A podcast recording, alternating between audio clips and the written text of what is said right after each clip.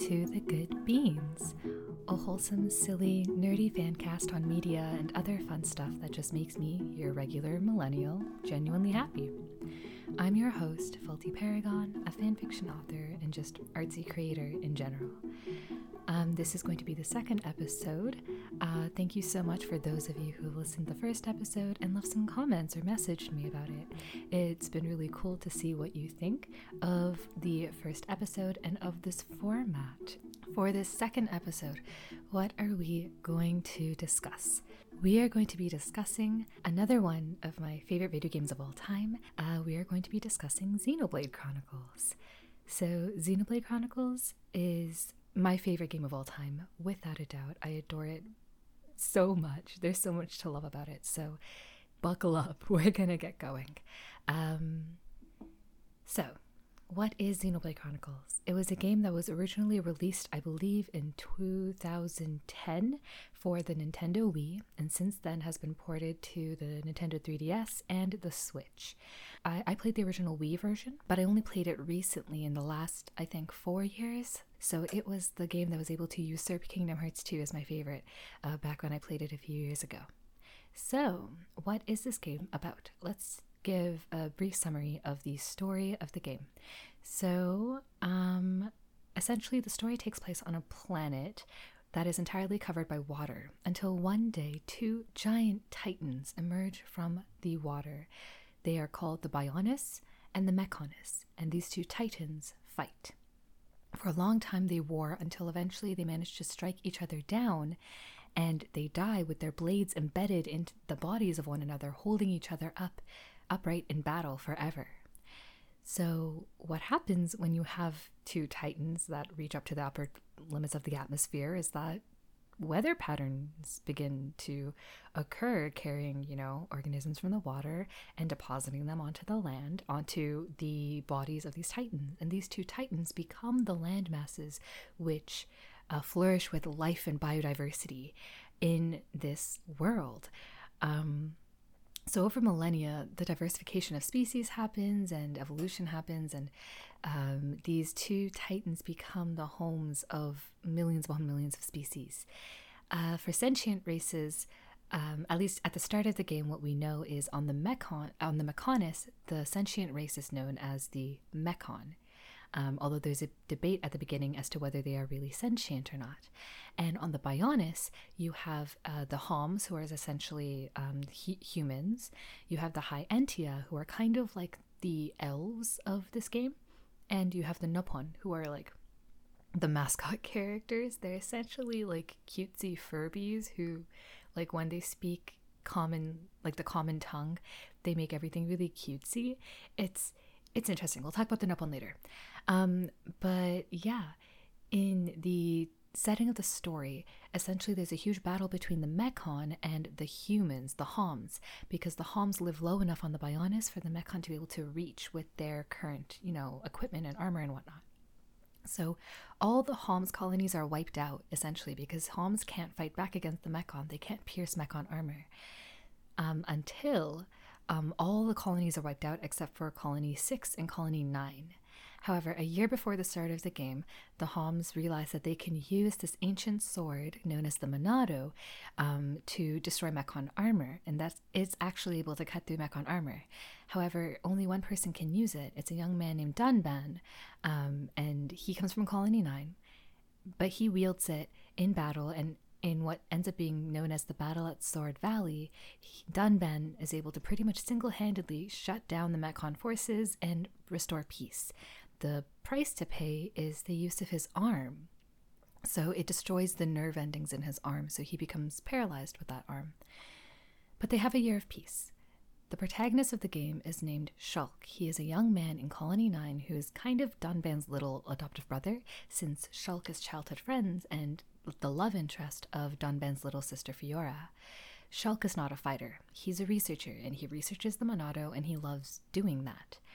But suddenly, one day, the Mechon attack Colony 9 after that year of peace, and they're stronger than ever.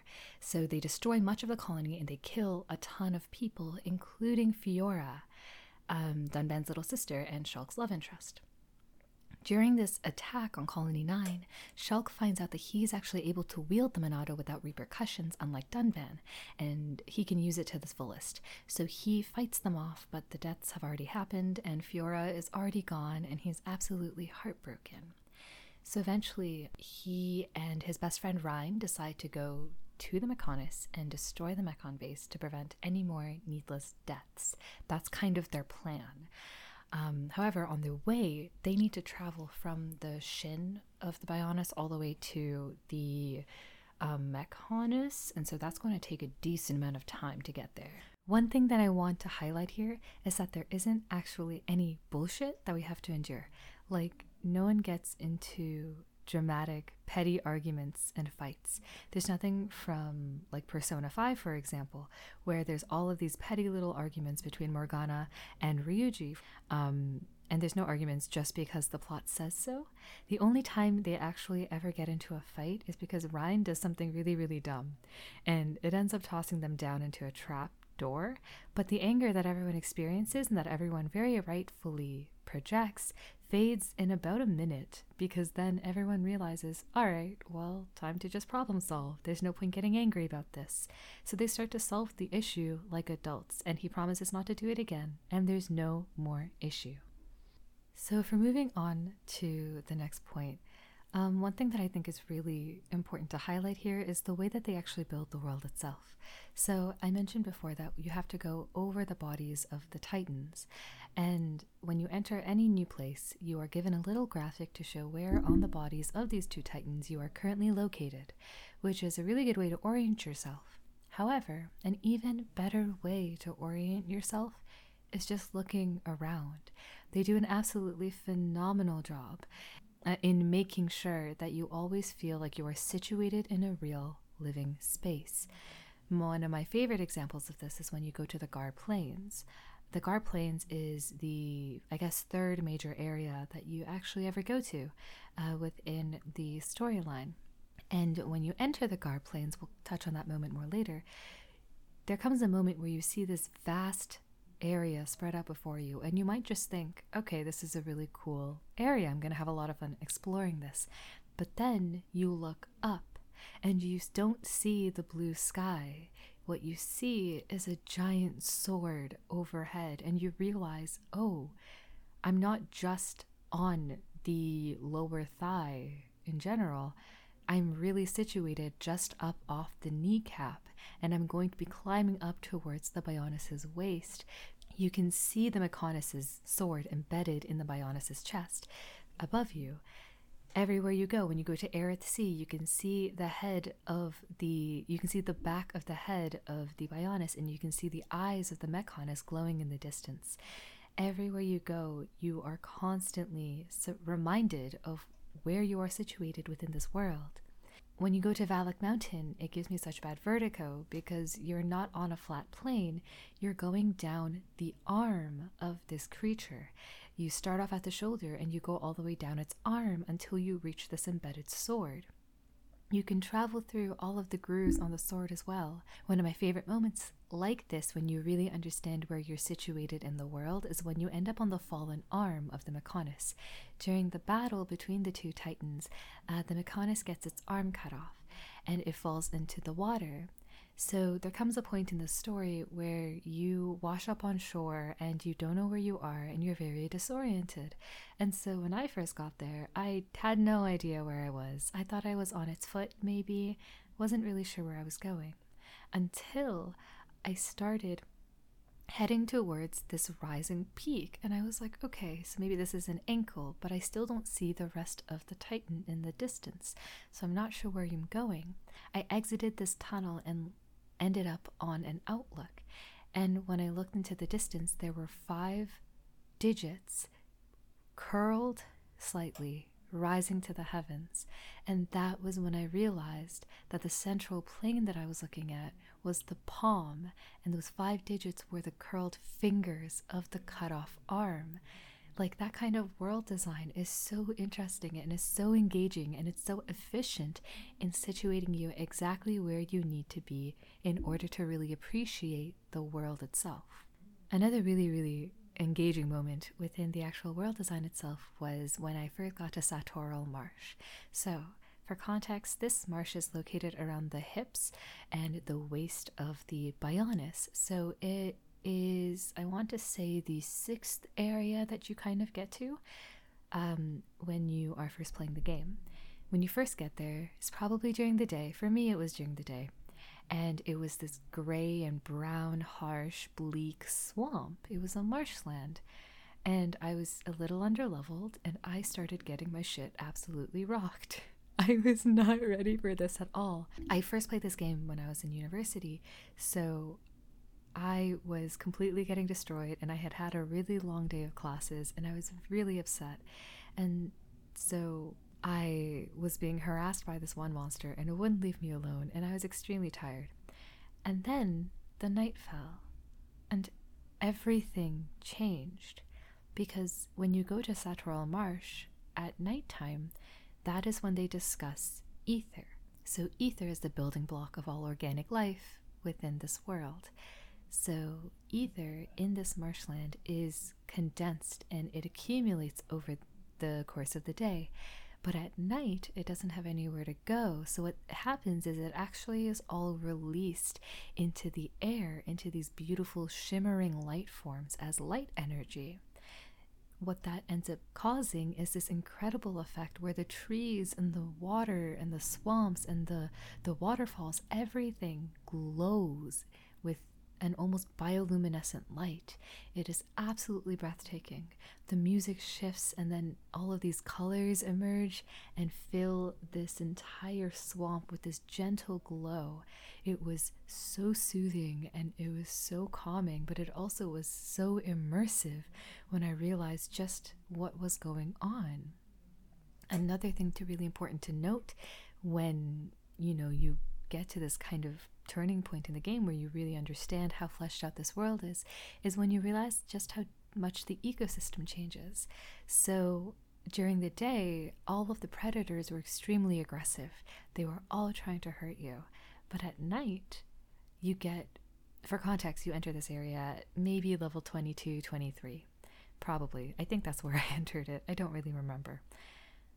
But you see the moment the night falls, you will see these giant lion like creatures, which are all level 80, level 90, somewhere between there. They're all incredibly powerful, and yet they don't care about you. They don't care about you at all, unless if you attack them. And there's all of these creatures which change and shift as, you know, the diurnal cycle continues. And so to see actual ecosystems and actual interactions between other monsters and not just you creates this world that makes you feel like you're a part of it rather than being um, just the protagonist of this story. And I really, really appreciate that immersion. I really appreciate being able to see how everything changes, but it's not about you. Um, so that's something that was really cool. Another way that ether is put into really good effect here are with the Telethia, and we'll come back to the Telethia later.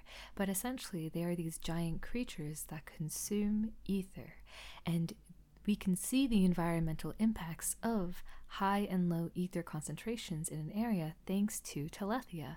When we see places of um, the Bionis, which are completely dead and gray and lifeless, we can see that it's likely because of ether content or lack thereof, because a telethia has come and consumed all of the ether in an area, which I find absolutely fascinating because these creatures will consume and consume and consume until they can no longer contain any more power and they essentially explode.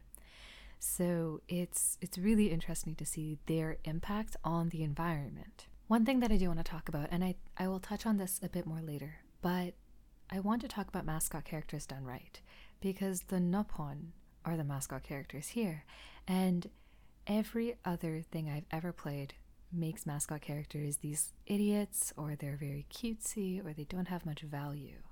But in here, we can see that they have incredible value because they're incredibly intelligent. They're intelligent and capable and hardworking. They're incredibly inventive, very resourceful. They are the best entrepreneurs and they have this worldwide marketing network. It's honestly fascinating. Um, they are the best at scheming, they're the best at solving problems, they're so intelligent. The reason why they still work as a mascot character is because um, they have their own language, but when they translate that to the common tongue, apparently it ends up leaving a lot of cutesy traits and ticks in their um, in their use of the common tongue. And so that's why they appear to the player as very cutesy and very innocent and very, you know, out of focus while they're actually really capable. And I adore that juxtaposition to see these creatures, which normally people would infantilize, actually being, you know, some of the most intelligent and most um, creative and most um, ingenious characters within the whole story, both for protagonists and for side characters. Okay, uh, next point on my list is the soundtrack. Yeah, it's so good. It's so good. It is my favorite. It probably is my favorite soundtrack. Very close, tied up there with Legend of Dragoon. Um, so the soundtrack of this. Oh my goodness. Okay. There's too many things that are amazing, so I'm just going to talk four. The first one I'm going to talk about is the Gaur Plains. So the Gaur Plains, as I said, it was the third area that you visit.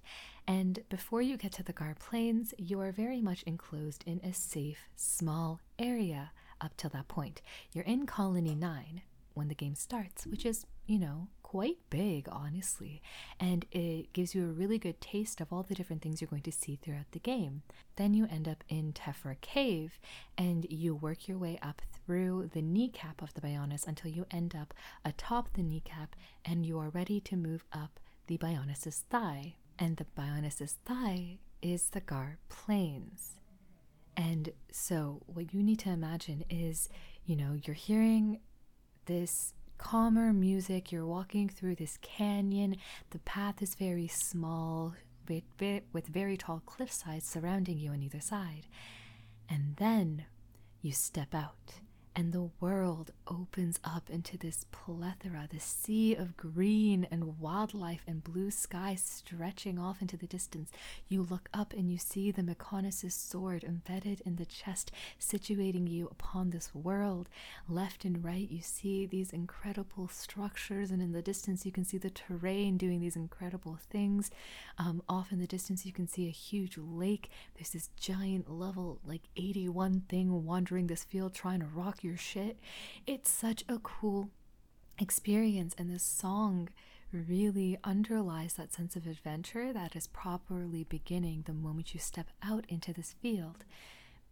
So when you yeah, and it's just this incredible song that's so fast paced and is so moving, and it just gets you so pumped up to explore every nook and cranny of this place that is going to kill you so many times, even if you just end up following the main track, you're going to die just because you're going to intercept casually a field of like level 70 things. And you're like, I'm level 12. Please don't do this to me. It's very good. I really love it. Another song that's really good is uh, Snowy Valak Mountain at night. So, the cool thing about this game is that all the music switches between the day and the night, right? And so the night theme for Valak Mountain, which is the which is the shoulder and the arm of the Bionis, is that the night theme is very different. During the day, there's a lot of blizzards and snowstorms um, that render you pretty much snowblind. It's very hard to see during the daytime, but at night, the storms always die. And then as I said with, you know, in Satorl Marsh, where the ether condenses during the day and is released as light energy at night, in Valak Mountain, because the concentration of water ether is so pure, essentially they form these giant crystals. And at night, these crystals glow and send these giant beams of warm yellow light into the sky, so it's filled with a thousand beacons. And it's beautiful with this incredibly melancholy music in the background it sets the tone perfectly. I think it is a really good way to demonstrate the solitude portrayed by not only the environment, but also when you think of the wildlife that's there. Oftentimes you see enemies and you know, wildlife walking around in little packs. You know, anytime you see a creature on its own, it runs after the others. It desperately tries to catch something else because you can't survive on your own in such a harsh environment. And this music provides that sense of just complete solitude that I really adore. Um, I may have cried the moment I heard this song. It was just so different from the daytime theme, and it really does such a good job of shifting that tone. Um, the next song on my list is Engage the Enemy. It is one of my favorite songs of all time. It is just, I don't have anything cool to say. It plays every single time you're going to be going through a very emotional moment. It first plays during the main inciting incident, and it just does such a phenomenal job of setting the tone. It is it's so dumb. it's this incredibly intense song, but it starts off with this really ripping electric guitar riff that suddenly goes into this very aggressive, like clumsy piano solo that ends up going into this chorale. Like it's just it's bafflingly written. I adore every bit of it. It makes me so hype. I want to marry the song. I need you to play it at my funeral, play it at my wedding, play it as my children are born. I don't care. Just en- embed it into my bones. It's such a good song and I love it so much because you hear it and you're like, well, time to fight. Let's go. Let's fight. I'm going to take you down. It's just such a good song. Engage the enemy. But the last song I have on my list is The Mechonis Field. And so to explain why I love this one so much, I kind of need to give you a little bit of context. So, the Mechonis and the creatures of the Mechonis, the Mechon, are set up as these mindless monsters that are just trying to kill. The Mechonis is the villain. That's what we're told. And massive spoilers, but that's not exactly the full story. So, before you get to the Mechonis, you end up entering the Mechon base, and the Mechon base is full of neon green ooze, like this ether that's been contaminated and poisoned, and it looks sickly, it looks unnatural, it looks unsafe, it doesn't feel organic in the slightest. So when you're in that military base is pristine and all chrome and silver and with this this goo running through it that's feeding this toxic ether to them because that's what they use to survive. And so when I went to the Mechonis for the first time, I thought that this was going to be my experience as well. It was going to be callous and cold. It was going to be full of monsters that have no emotion that the entire place was going to be full of these these green acidic pools of ether that looks like they could kill you though if you fall into them instead we get this really long rocky tunnel to enter and the song begins and it's a very slow creeping build as you go through this very gray and grim tunnel and I was expecting when I first went in there that it was going to be and completely militaristic, that it was going to be ugly and dark and lifeless and, you know, full of automatons, the way because the Mechon are really presented as they are machines, you know? But then you go inside and the tunnel opens up and the music flourishes into this breathtaking, beautiful synth piece that just dances and it moves in time with this beautiful rose gold interior that is absolutely breathtaking. And the whole place isn't dead and cold like you would expect. Instead, it, it thrums with this vibrant life and energy, and it makes you realize that each piece of clockwork, clockwork adds to the life of the Mechonis itself it isn't something that's ugly and foreign and dangerous. It was beautiful and worth exploring and worth, worth giving a chance to. And I think that when I heard that soaring synth piece that was absolutely breathtaking, that was the first time I really realized that my joking prediction that I had made early on, that maybe the Bionis is the bad guy and that maybe the Mechonis isn't actually, you know, the villain here, was correct because there was a purity in the way that the Mechonis existed as an isolated location in itself. And it wasn't this, you know, ugly, uncomfortable thing like the Bionis had been when we had gone inside of it. But yeah, Mechonis Field, it really adds that layer of beauty that I would never have expected from the Mechonis, and I think that song does a lovely job of reflecting and enhancing that sentiment, which is something that I can't really say for most soundtracks. I feel like most soundtracks, when they're good, they manage to match up with the location. So to add that extra layer of wonder is something that I think is really incredible and needs to be praised. Okay, so let's move on to the characters. So the protagonist is fine. He's cool. He is a protagonist. He's not a hero. I do really like how he is quite flawed and clumsy and awkward. He's loyal to a fault. He is a good guy. Like, he's genuinely just a good kid. And I really like that. Yeah, he's not annoying at all. I, I, I appreciate his character quite a bit. He's very bright eyed and very nerdy, and he's very much just a good little research boy. okay, so there are about five people who I want to highlight. The first one is Riki.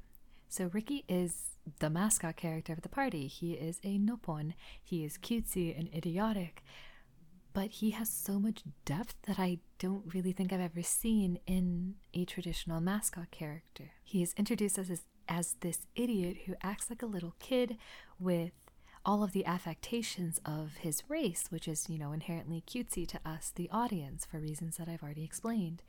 But in reality, Riki is actually this 40 year old man with like 11 kids and a wife waiting for him back home. And the only reason he joined this adventure is because the village said that if he joins them, they'll feed his wife and kids. And because he's such a layabout, like he's such a dead weight, that he doesn't know how to hold down a job. And so he's like, okay, please feed my wife and kids.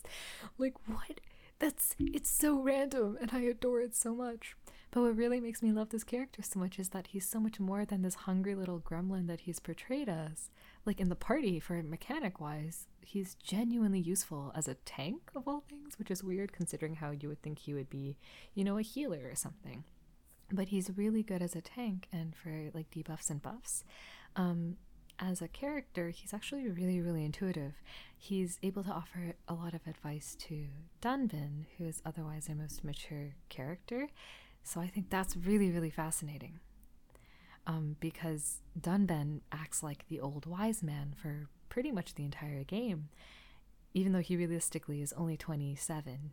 I believe he's 27 years old. But Riki is always able to give him advice. And then we have my favorite moment with Riki. So there's this one heart to heart that made me go from liking Riki to absolutely adoring him beyond compare. So, first off, what is a heart to heart?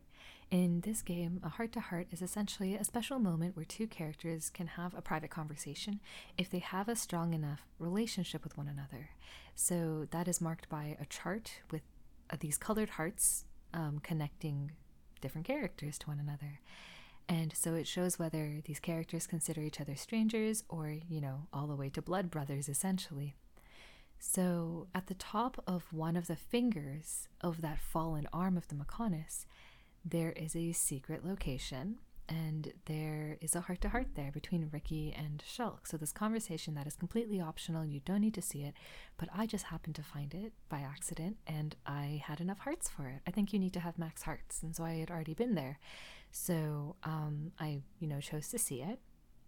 And this heart to heart is essentially a conversation between Riki and Shulk about how Riki feels thinking he can see his home of Makna Forest if he looks up at the Bionis from where they are at on the fallen arm. So he talks about how he cannot wait to go home to see his wife and his 11 kids. And so when he asks Shulk who like who is waiting for him back at home in Colony 9, Shulk explains how he's an orphan and how the three people who love him, you know, Dunban, his and his best friend Reyn and his love interest Fiora, they're already there with them in the party, and so and Shulk doesn't have parents, so there's no one waiting for him in Colony 9. Colony 9 is his home, but the people who he calls family are with him right now. So Riki says, Oh, well, that's interesting. And he just thinks for a while and then finally says, Okay, I'll be your dad. And Shulk has no idea what he's saying, but he says, No, I'll be your dad and you'll be my kid, and then you'll have a mom and so many brothers and sisters who want to see you smile. And oh, God, I'm like tearing up thinking about it because when I saw the moment, I just broke down. It was so sweet because Shulk is so taken aback and he's so stunned and he's so grateful that someone would open up their home to him and so openly welcome him into their arms. And I'm just sitting here like weeping because how sweet is that? Like, how do you top something that's so wholesome and lovely? And how can you possibly manage, like, match the tenderness of this moment of someone saying, All right, small child, you do not have a home. I will give you a home. it's so wonderful. And he has so much empathy that I think people skip over.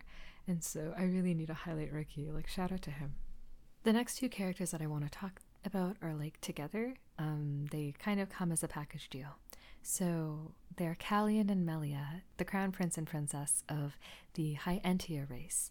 So first off, Melia is like a kick-ass character. She is like a tsundere done right. She's prickly because of her station and her upbringing, but she's also incredibly humble and she isn't a dick at all. And she's so genuinely caring towards her subordinates and towards her people. She's very cute and innocent, and she's incredibly genuine in her feelings towards Shulk as well when she ends up realizing that she is in love with him. Um, and even when she realizes that Shulk is in love with Fiora, she doesn't try to be this terrible third party to win his heart.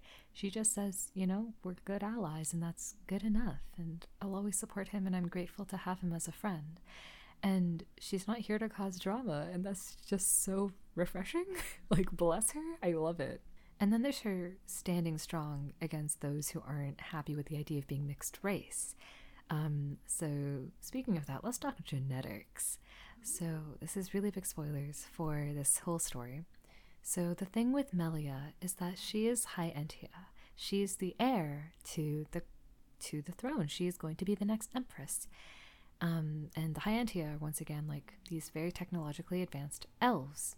So the thing with the High Entia is that they essentially have a dormant gene cascade that, when triggered by epigenetic factors such as going above a specific point in the atmosphere um, or uh, experiencing a stimulus provided from the Bionis in its scream and whatnot, like these certain epigenetic factors that can trigger these gene cascades. Um, they cause severe mutations that turn the high entia into those monsters called the Telethia. And those are the monsters that will essentially consume so much living organic ether based matter that they will explode because they do not have any um, consciousness that renders them um, the ability to stop consuming ether.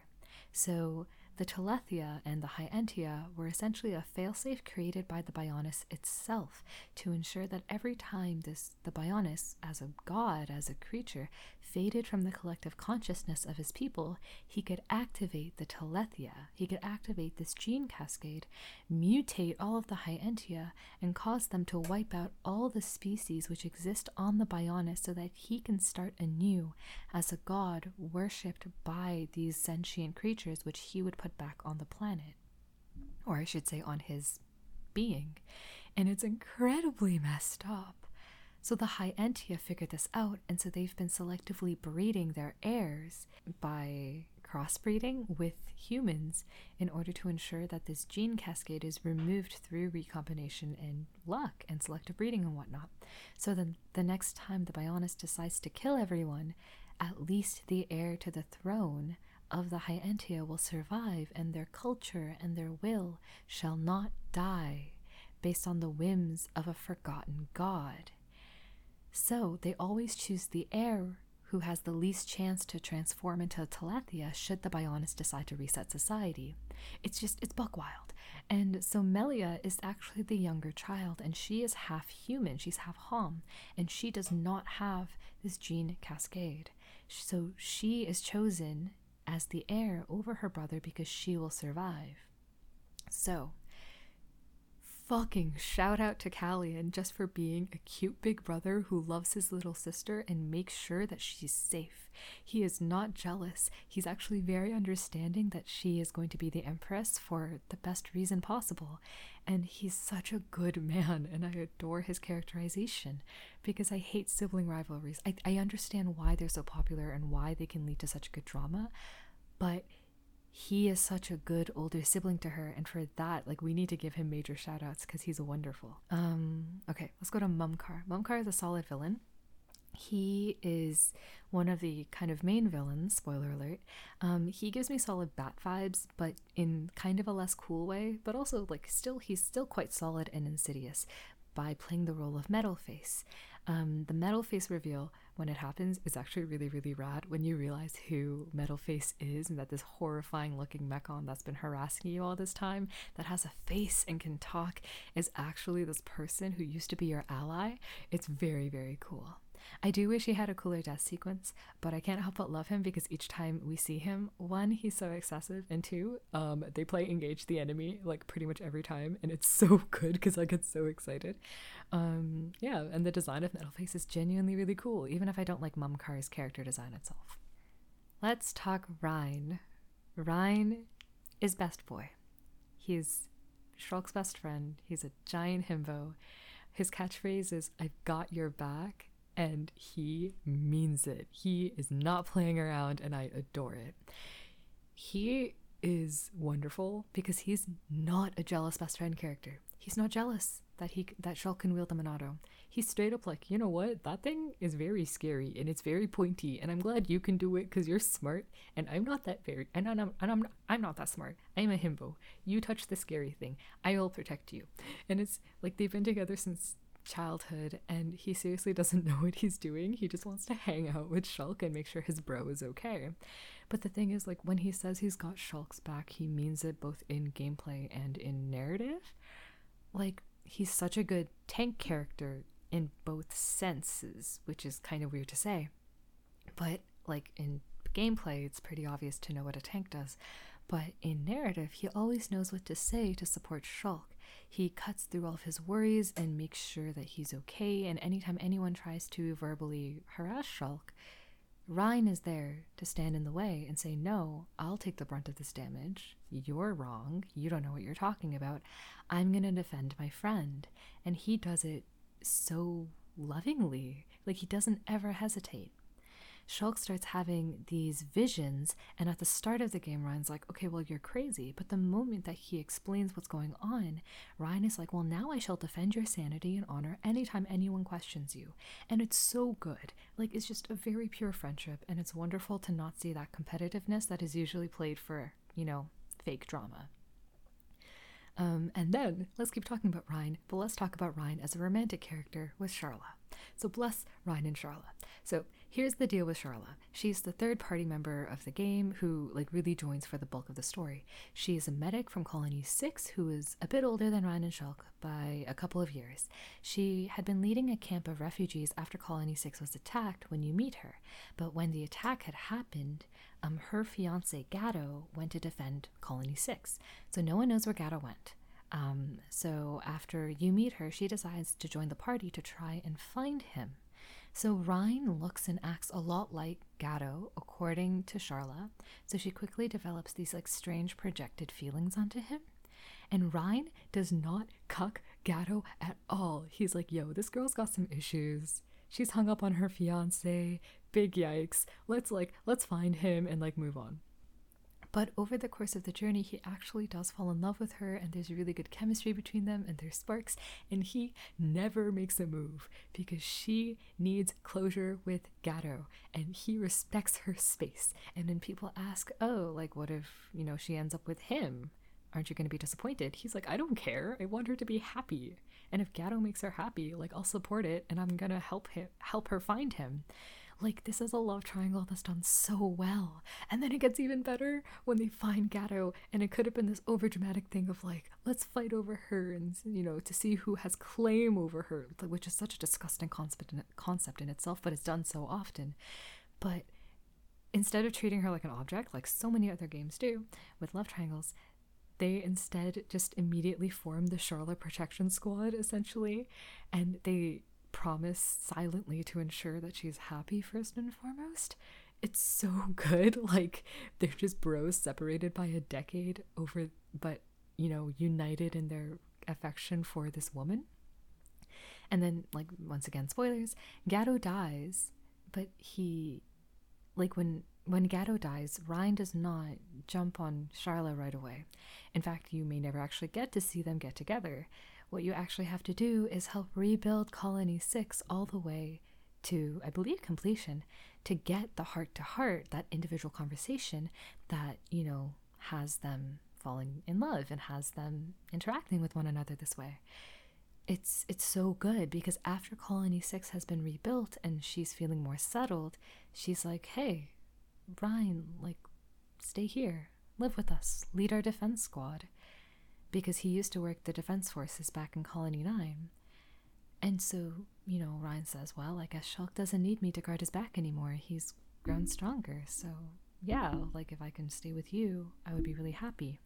And it's like really wonderful and respectful because you know, Shulk straight up asks him in the latter part of the game, like, but what about Sharla? And like Reyn drinks respect woman juice in this house, and he says, I'm not going to do anything until she's ready. She needs time to heal. Like she just lost the person she loves, and I will never force her to do anything. And just like just bless him. He's just wonderful. And I love that characterization of this guy who you know, he's not the smartest, but he will do anything to protect the people he loves, both physically and emotionally, in the most respectful way and it's just wonderful. So, the last point on my list is essentially the world itself, thanks to the affinity chart. So, the entire world and everyone who lives in it is so fleshed out in this game because everyone has their own relationships.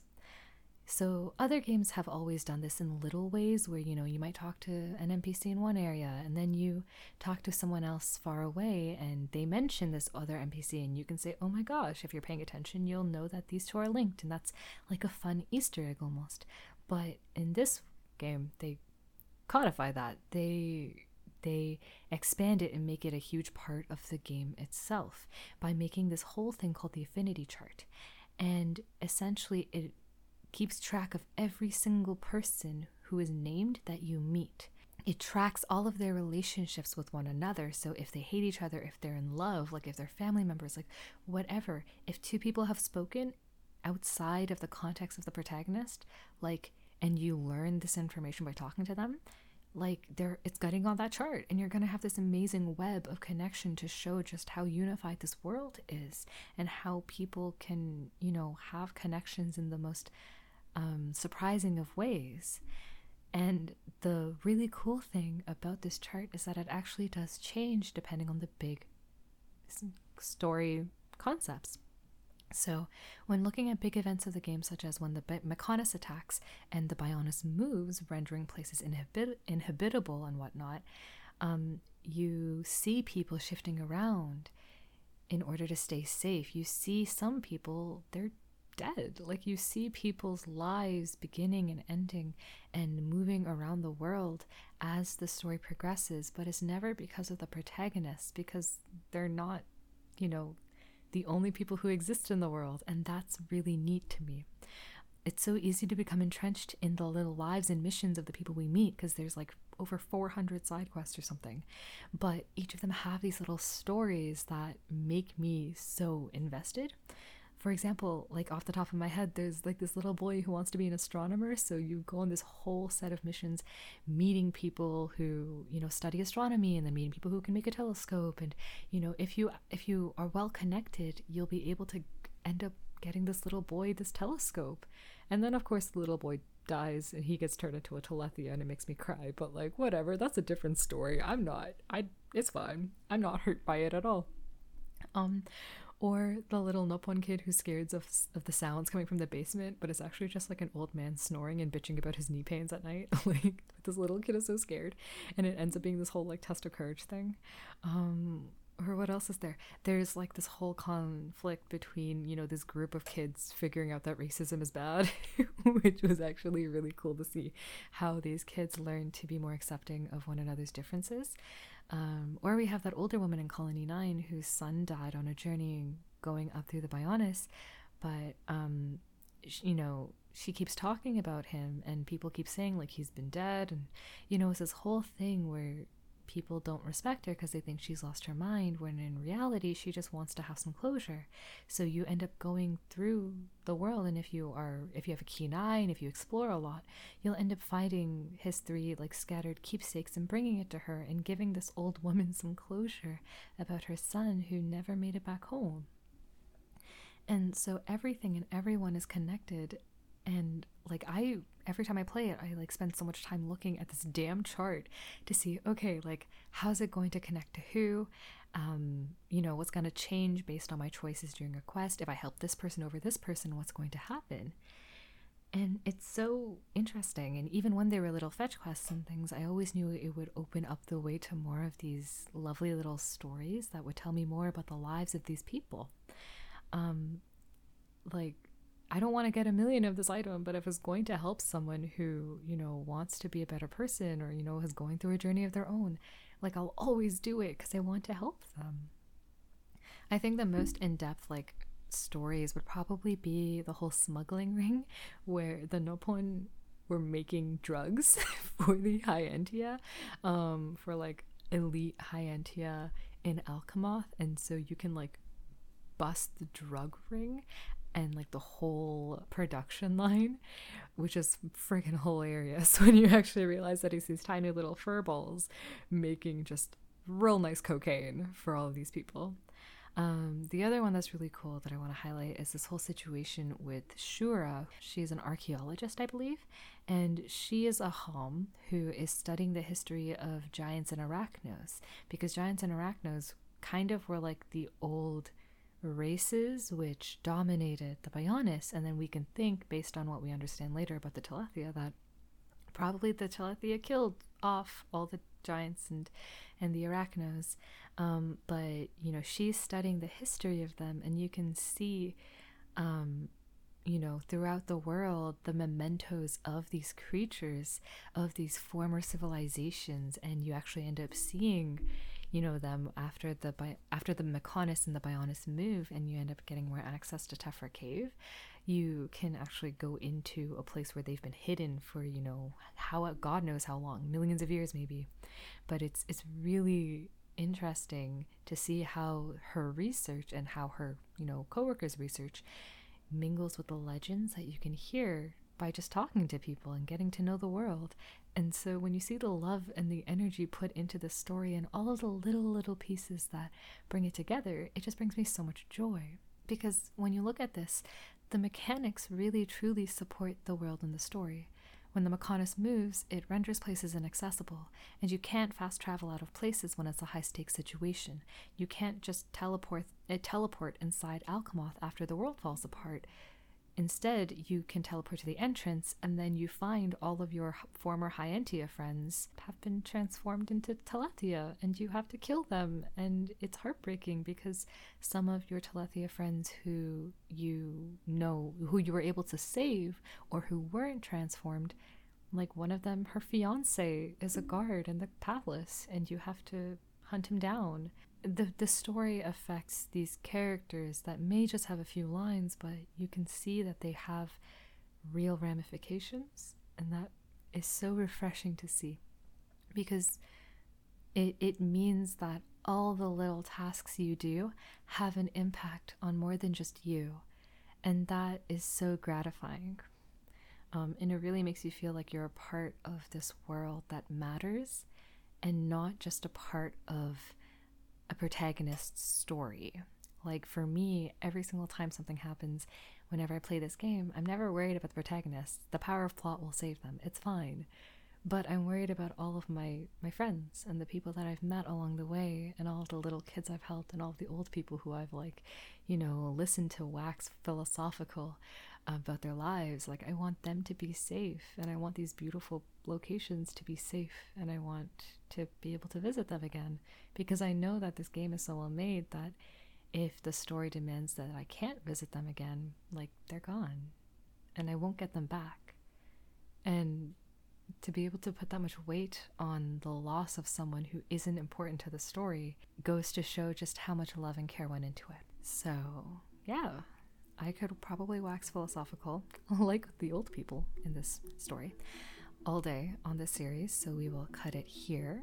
Um, I hope you enjoyed this rambling dive into some of my favorite parts of Xenoblade Chronicles 1.